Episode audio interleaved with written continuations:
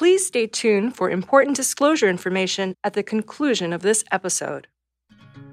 Hi, and welcome to The Longview. I'm Jeff Ptak, Global Director of Manager Research for Morningstar Research Services. And I'm Christine Benz, Director of Personal Finance for Morningstar Inc.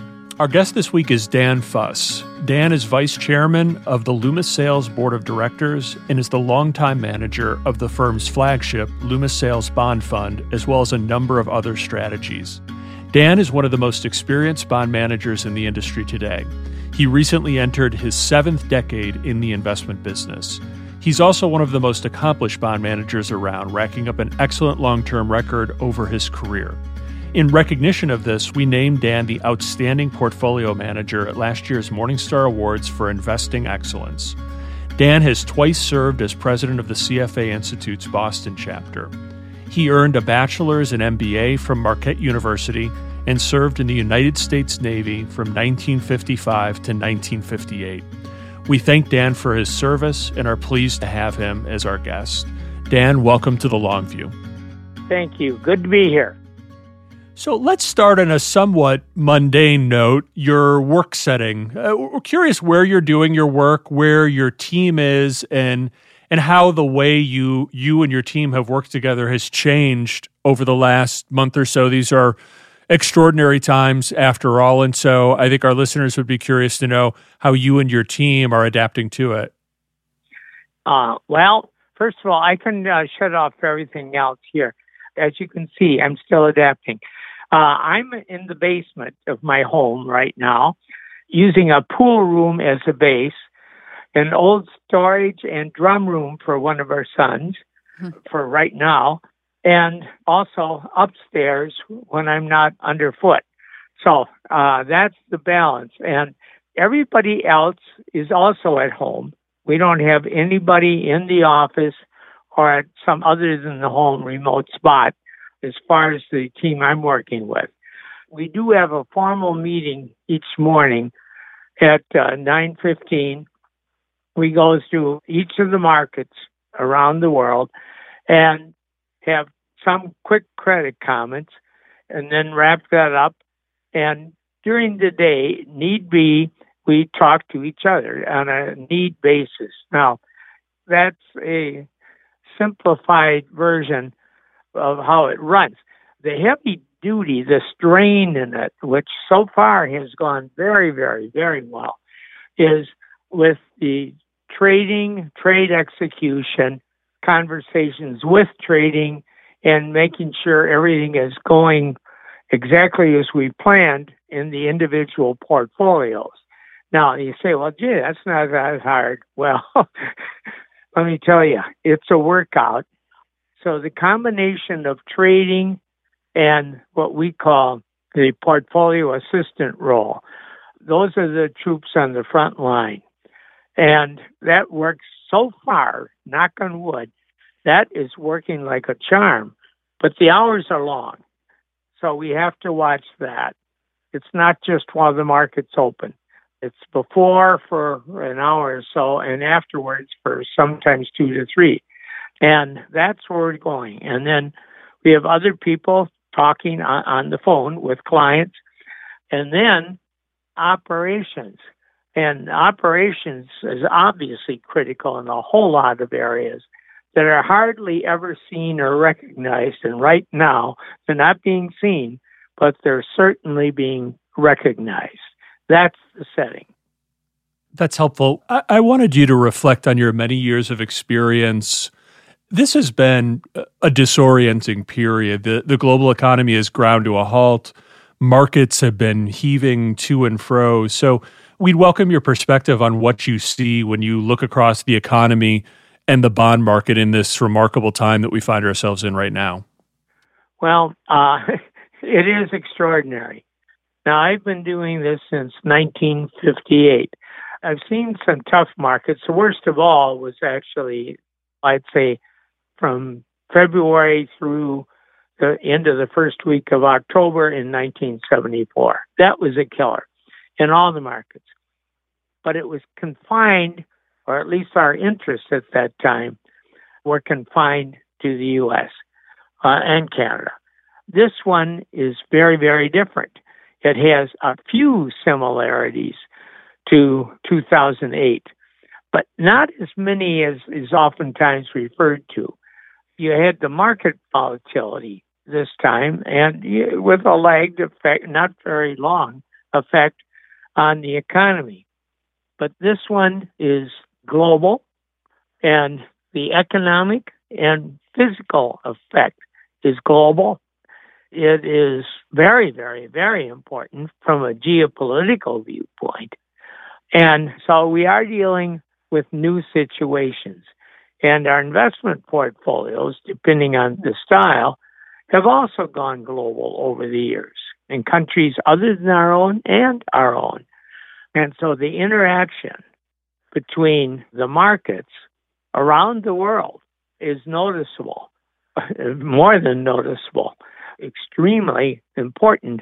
And the money flows, for the time being, seem to be coming very, very heavily towards the US dollar.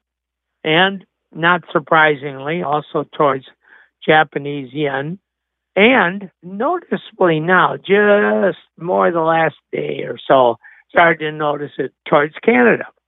So there's an element here of whether or not the currency is a reserve currency, and the U.S. has the largest position, depending on how you measure, about 71% or so of the international reserves. But right now, it's the currency that everybody seems to want.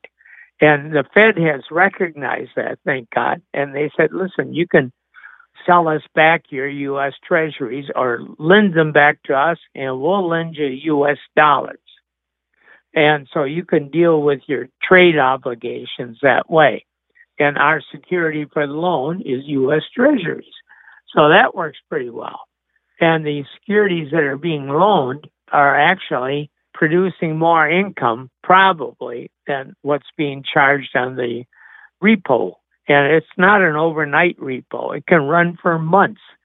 So the Fed, from one view, and I think they approve of people saying this, has really become the world's central bank in some respects. And that is very, very important. Not in the newspapers, to my knowledge, but also out there.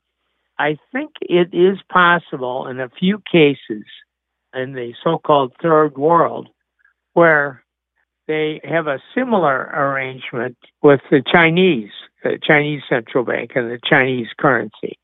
They seem to be doing their very best at what is called soft diplomacy. This has been written up in the papers, but I think the financial aspects might not be quite as visible. So you have that degree of cooperation between central banks and in other respects too which is one of the few bright spots in this whole thing because an overriding concern before the coronavirus was the climate change thing. And the overriding concern with that, or contributing concern, side by side, is the conflict that has been growing between China and the U.S. That has the political scientists very, very worried, and it's been getting the market worried and it's another reason for some of the money flows from Asia coming into the U.S. Now, none of this has a precedent. The closest thing to it, I used to hear from my parents, was the flight of money from Europe to the U.S. in the 1930s. I was alive, but I wasn't following the markets at that time. So there are many aspects to this. And the last one is that liquidity can be either readily available in certain areas at the same time that it's not available at all in others, geographically and sometimes within our own markets. It's a long answer, but that's how I see the world right now. The secondary impact, or most important for most people, is that the economy is getting hit hard all economies are getting hit hard. There may be an exception here or there, but all economies are really getting hit hard. And the consequences of that are going to take quite a long time to work their way through the financial markets, particularly from a credit perspective. That's a long answer for you. Your firm's outlook holds that the global economy should resume its expansion in the second half of the year. So, what are the implications if we remain mired in a recession for longer than that? And how does that possibility factor into the way that you're positioning portfolios? Uh, well, very importantly, I would say our official outlook is certainly to be hoped for. Um, the recession is more not a V shape, but not a very big U. So down you go very, very sharply. And then as the impact of the virus starts to pass and activity gradually returns, then we start. There's a gradual, not a complete rebound, but a gradual uptrend in the economy, more or less similar. Here you have a similarity. That would be similar to what we had starting in 2009. So a gradual ascent and the markets returning to normal. That is a model. The weakness in the model, in the first place, assuming it does start, the economy starts to rebound from a low level, is how low is that level? How quickly can production, etc., be resumed? And what has changed that we don't see from the present view? In particular, what happens in reference to the bond market? What happens to the credit of companies that are dealing with declines in revenues of 25, 30%, 50%, 70%? As you go down the size spectrum of companies and look in the service area, you discover you have a lot of companies that uh, really the one thing they do is ground to a halt. They're not doing it. Extreme examples being restaurants. So now they can start up right away.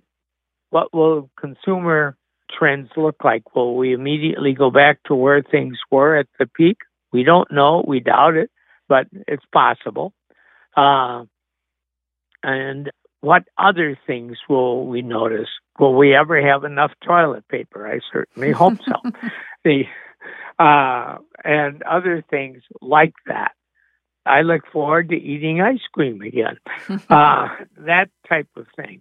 Now, each day that goes along with things getting worse now pushes out at what point the recovery starts. I personally think it's very, very unlikely that in the U.S. that the constraints on social distancing and so forth, or the urge to social distance, I doubt if that's going to go away too soon because we're collecting anecdotal evidence now from Asia that, hey, there's a second wave to this thing. Hong Kong's a good example. Now they they say no, it's all because people came home and got it rolling again. Well, that may be, uh, but at any rate, they're dealing with a second wave. How about China? Well, we don't know for sure, but many people are suspicious of have they really you know nipped this thing. Some countries, notably Singapore, have been very successful Taiwan, again, to a degree, you can trust the numbers, but I think that's a high degree, have been very, very successful because they got to it first. Well, okay, as things open up, people will travel from other countries. Ah, hmm, well, maybe we'll limit that. Okay, you limit that, then how far does the recovery go? The net net of this whole thing is I think the Fed's going to have to keep things lower for longer. I think the degree of cooperation between central banks on how to handle this will continue at its current level and will go further. I think there will be international support in the weaker areas because what we don't get much data on right now are the weaker countries and the so called third world, where the risk of contagion with this virus is very, very high and the resources available are minuscule. So uh, that's going to be a real problem. I don't see a pickup in air travel, for example, under the best circumstances. That's going to be remarkable. Certain areas will, but they'll be consumer items. So I think we have to be extra careful on our credits. And when I kibitz on the equity side, I think a lot of the earnings models for the companies in regard to the equity side and credit side are going to have to be more than tweaked. They're going to have to be amended.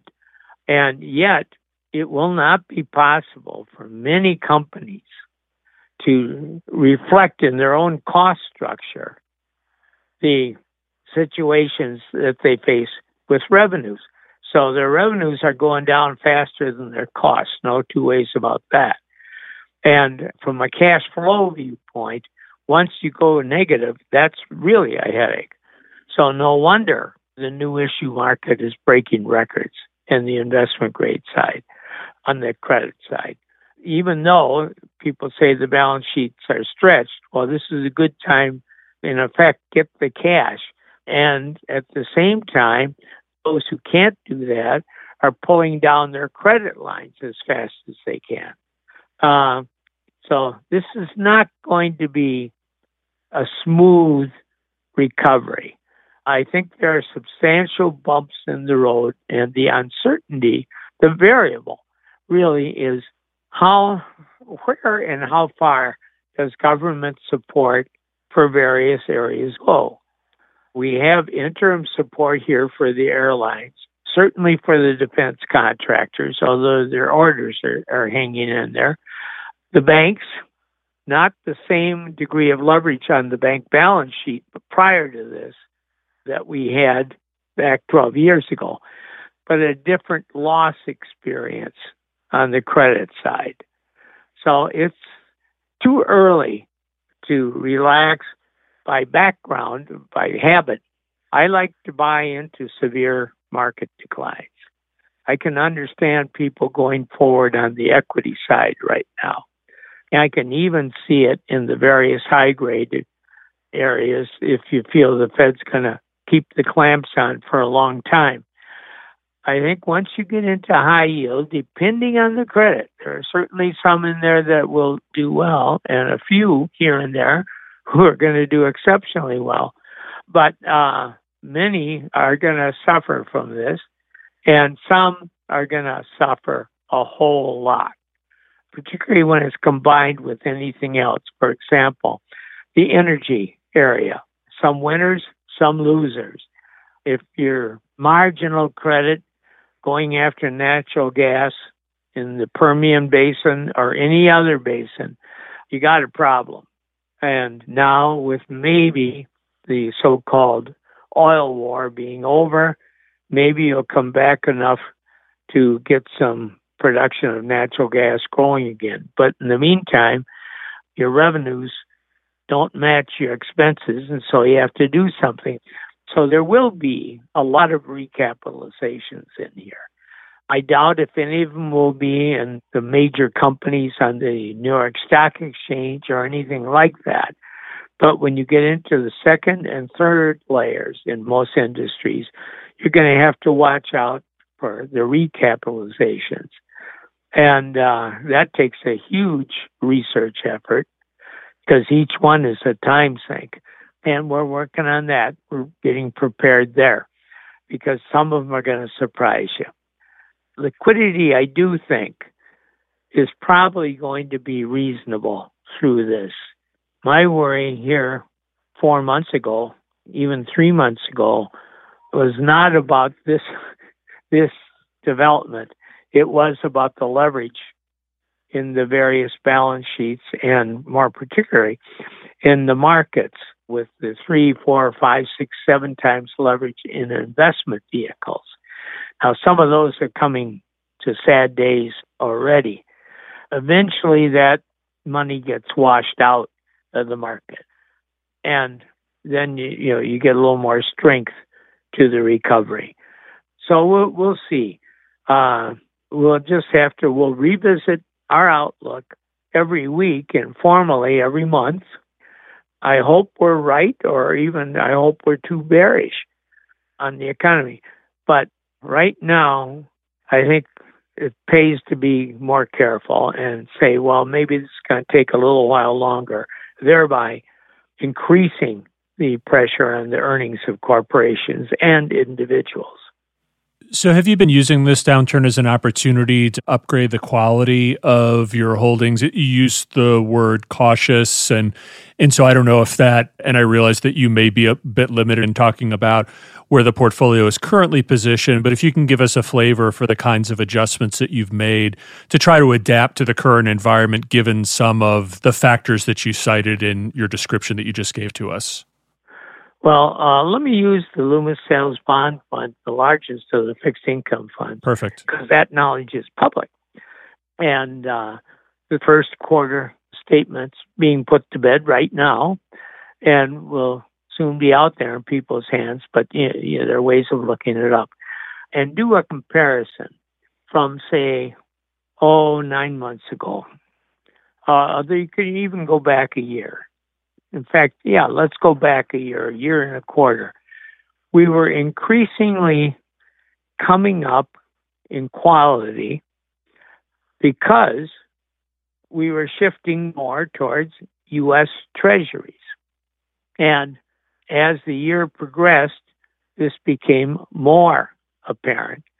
And to be honest, I, I was suffering some flack from this, uh, not within the firm, but exterior to the firm and, and more on the separate account side where we were doing the same thing and saying, uh, you know, how, how come? How come? What's going on here? And so we had reserves at year end in the bond fund, liquid reserves.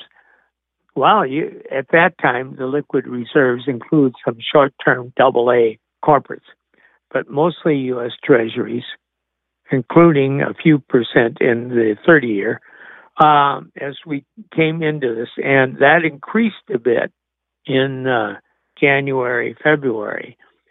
And then, then oh wow, that, that that's when everything really broke loose. And so we had been afraid of this leverage in the market. And with our memories, my own, going back to 1998 when all the money left Asia in a hurry because of leverage, long term capital, things like this. Uh, never anticipated the virus. And so as this started to hit and the withdrawals from the mutual funds went up, not on the separate account side, but from the mutual funds, that uh, gave us good reason to sit on our hands there when it came to doing anything. Furthermore, just a fast run through on the credit side said, hey, we've got a problem coming here. Then, as the Fed unleashed their firepower, we decided, okay, it's pretty clear. Combine that with the pressure from what's called the overnight bid from Asia for long and 10 year call protected investment grade let's get some of these while we can. Well, that was not a unique thought. And so the new issue calendar stepped way up and was met with demand that would exceed the amount of the new issues by two and three and four, in one case, nine times. And so that, that kept those spreads in line initially. And then the spreads started to widen because the treasury yields were going down and the bonds recently issued in the investment grade area were hanging in there at about 102. Oh, okay. So you had to ignore spreads and just look at yield and dollar price. And on that basis, there were only a few more, but we bought them and we spent some money on the below investment grade side in the secondary market as there were some cheap bonds being offered because of the outflows from some funds there, and more particularly from leveraged accounts who were borrowing at short term rates to buy bonds at a much higher interest rate relative to their cost of borrowing. So that was time to pay those loans back, and they were looking for bids. And then that became very specific. It wasn't broad for very long, it was very specific. So we did increase the invested position slightly. On the other hand, we also sold some items that people were looking for. So we are still sitting there in the bond fund at roughly 35%. Now, we had outflows during March early on. It's turned around now and it's going sideways.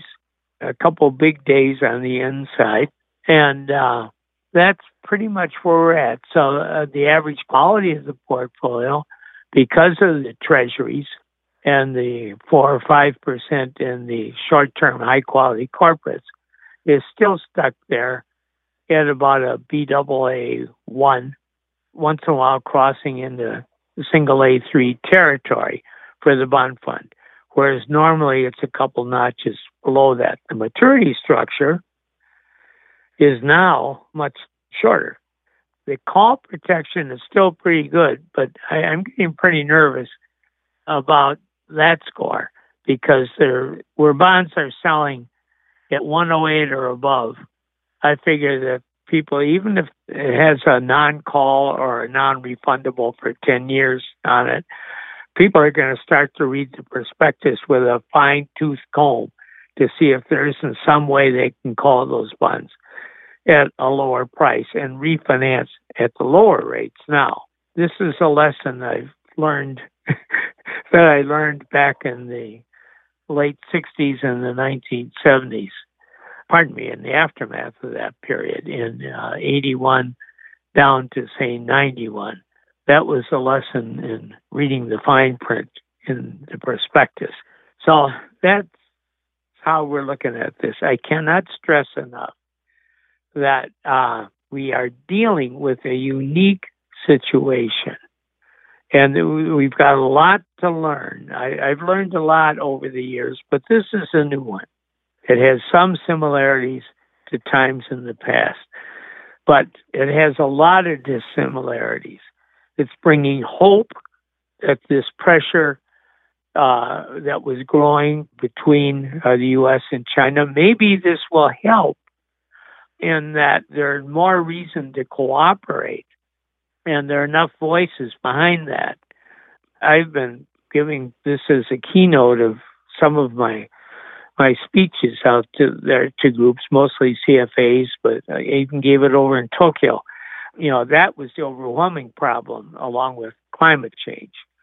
Okay, so maybe this will help there. Short term, it's actually helped with climate in this country but we'll have tremendous social upheaval in areas in the third world areas. And that's going to require cooperation from the major powers who have just been hit pretty hard themselves. How do you rate the relative attractiveness of equity versus convertible bonds versus, say, high yield bonds in the current climate? And why do you see it that way? Okay. Um, high yield for a couple of years, quite frankly, has mostly, not all, but mostly been overpriced. You can say, well, that's because the stock market was overpriced. No, not for that reason. It was just because people that had fixed income guidelines but wanted to call on the equity wanted to buy the convert. So they were willing to take a lesser uh, current income. Okay. Converts are now getting back, not all the way there, but getting back to something called a reasonable place. The other area that I think was, in fact, quite attractive, and I understood why people would do it, and to the degree guidelines would allow it in our own fixed income accounts, we would use a couple of these so called dividend growth stocks if the yield was high enough at the time and the prospects for the company were more on a steady growth pattern because of what they did and their areas of focus. And not growth stocks, but growth of dividend. And they were doing well relative to bonds, not as well as growth stocks, but they were doing well. Now we're in a new environment. First place, some of those are dealing with a very, very different business outlook. Some are not. But even the ones who are not are looking at this and saying, well, okay, if we're a situation, let's say we serve the public. Let's take AT&T as an example. The dividend growth was minuscule, maybe 1% increase in the dividend each year. But the yield was very high. It was out yielding Verizon by a couple percent. It was out yielding its own debt by a couple percent. And it was creeping slowly up, and they were improving the balance sheet. They were changing the balance between equity and fixed income, building up some equity position, even though they were buying in common stock. So you look at that and you say, well, okay, it's a competitive business, no two ways about it. But now they're they're more or less an essential service. They'll they'll take some bruises here and there, but they can certainly maintain that dividend. That's a safe assumption, right? Well, now let's stop and think about that. Uh, yes, I think from a uh, an economic viewpoint, it is. But what else is going on in the world right now? Let's look at Europe. What's happening to the banks? What's the European Central Bank saying about dividends to common shareholders through this period of time? Oh dear. What are some of the European banks doing? Well, they're suspending their dividends for the next six months or the balance of the year. Hmm. Okay. Now let's go back and think about our electric utilities and our, our telephone utilities and so forth, where the demand for the service continues and we serve the public.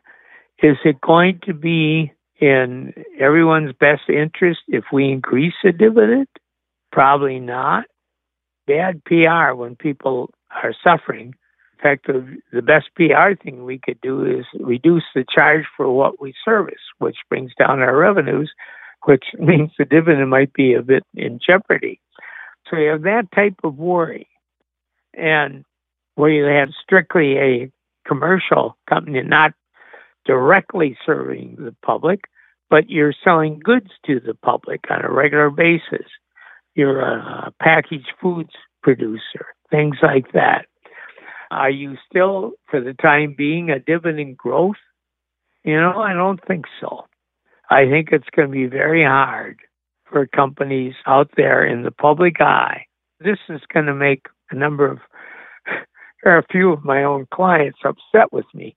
But I do understand that the public perceptions through a period like this are extremely, extremely important for any business, anyone who has common stock outstanding. And I think you have to take that question and apply it to that whole category of otherwise very attractive equities. So better be sure that you're content with the current yield is I, I think the best way to go there. Stocks themselves, you know, the stock market has in my experience, I've always reacted from some early on lessons. That is, okay, it looks like it's based on the economic outlook going to go down 10, 15, 20% where we are, and we're already, we've taken the beating, we're just about there. I'm going to start buying. Um, the one time that didn't work very well was 1974, where uh, started buying stocks more aggressively after a real kerwhump in the first half of 74. This led up to the Nixon resignation. And as that built and built and built, stocks were going down and down and down. The economy slowed a little tiny bit, but not much. And so I thought, okay, this is a good time to start buying because we had cash flows into the market coming from the pension side, the corporate defined benefit plans. ERISA had been passed, and we were getting money every single month from clients there. And uh, just about all with mandates that would be, say, 70% equities at the limit and 30% bonds. So we were buying both. and just on a steady basis, knowing that uh, next month another amount was coming. So we were steadily buying into this thing, and darn it, stocks kept going down, bonds kept going down. Clients were getting extremely unhappy, but they were funding the pension. A few clients said, I don't want you to buy anything other than short term treasuries in our pension, no matter what the guidelines are. And then it stopped.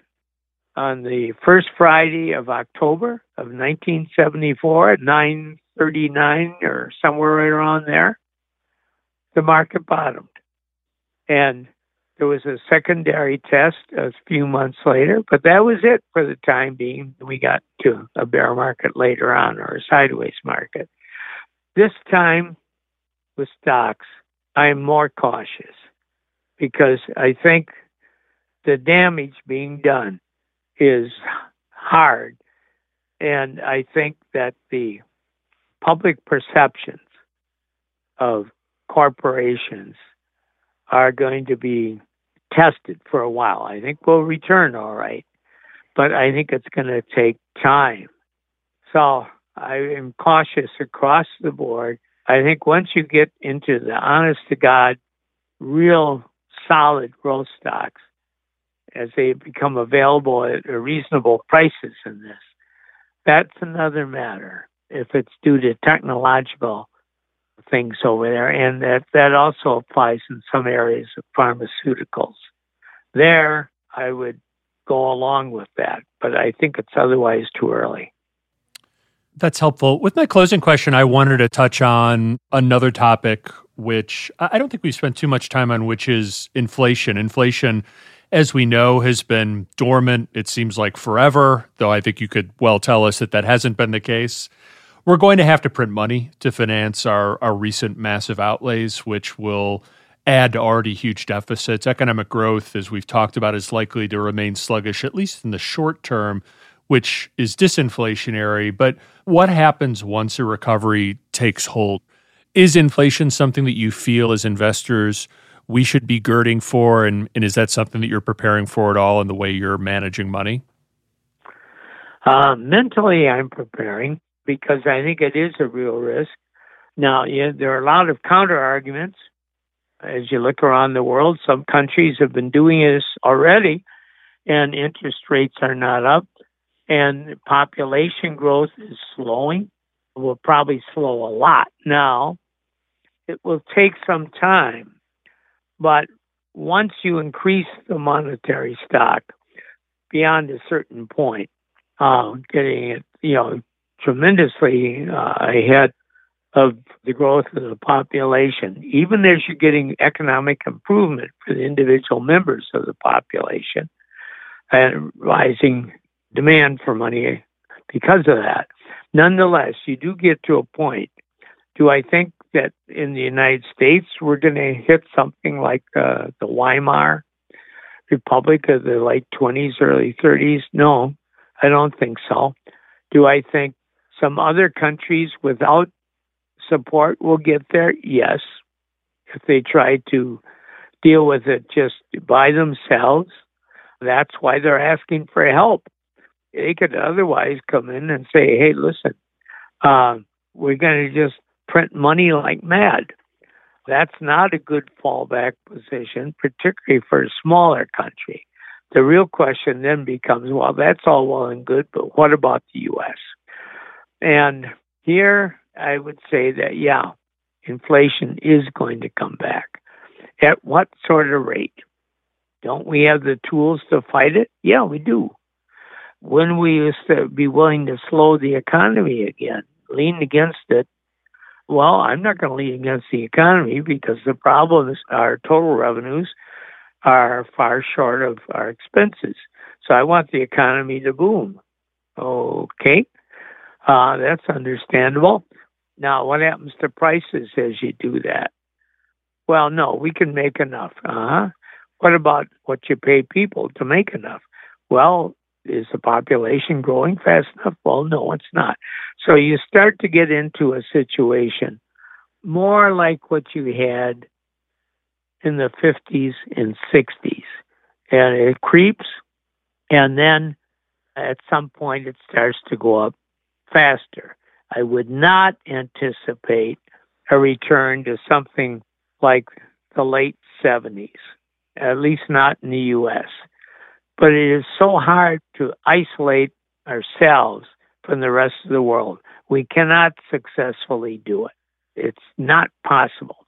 So, what we have to do is our problems aren't just the coronavirus and the reaction in the economies.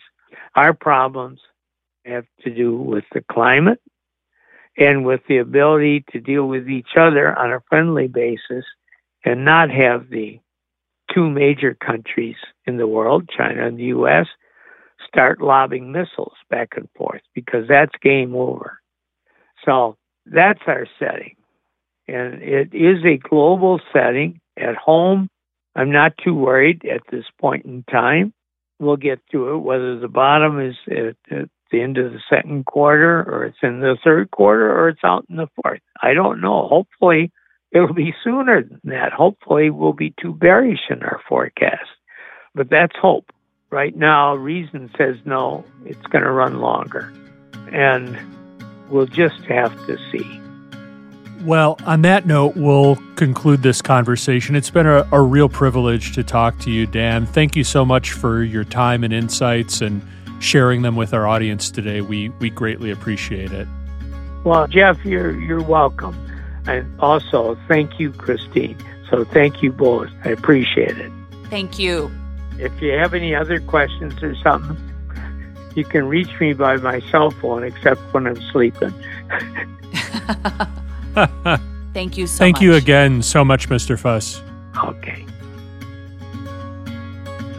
Thanks for joining us on The Long View. If you liked what you heard, please subscribe to and rate The Long View from Morningstar on iTunes, Google Play, Spotify, or wherever you get your podcasts. You can follow us on Twitter at Christine underscore Benz and at SYouth1, which is S Y O U T H and the number one. Finally, we'd love to get your feedback. If you have a comment or a guest idea, please email us at thelongview at morningstar.com. Until next time, thanks for joining us. This recording is for informational purposes only and should not be considered investment advice. Opinions expressed are as of the date of recording. Such opinions are subject to change. The views and opinions of guests on this program are not necessarily those of Morningstar Inc. and its affiliates. Morningstar and its affiliates are not affiliated with this guest or his or her business affiliates unless otherwise stated. Morningstar does not guarantee the accuracy or the completeness of the data presented herein. Jeff Ptak is an employee of Morningstar Research Services, LLC. Morningstar Research Services is a subsidiary of Morningstar Inc. and is registered with and governed by the U.S. Securities and Exchange Commission.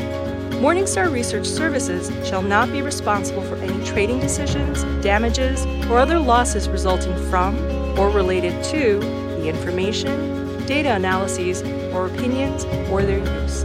Past performance is not a guarantee of future results. All investments are subject to investment risk including possible loss of principal. Individuals should seriously consider if an investment is suitable for them by referencing their own financial position, investment objectives, and risk profile before making any investment decision.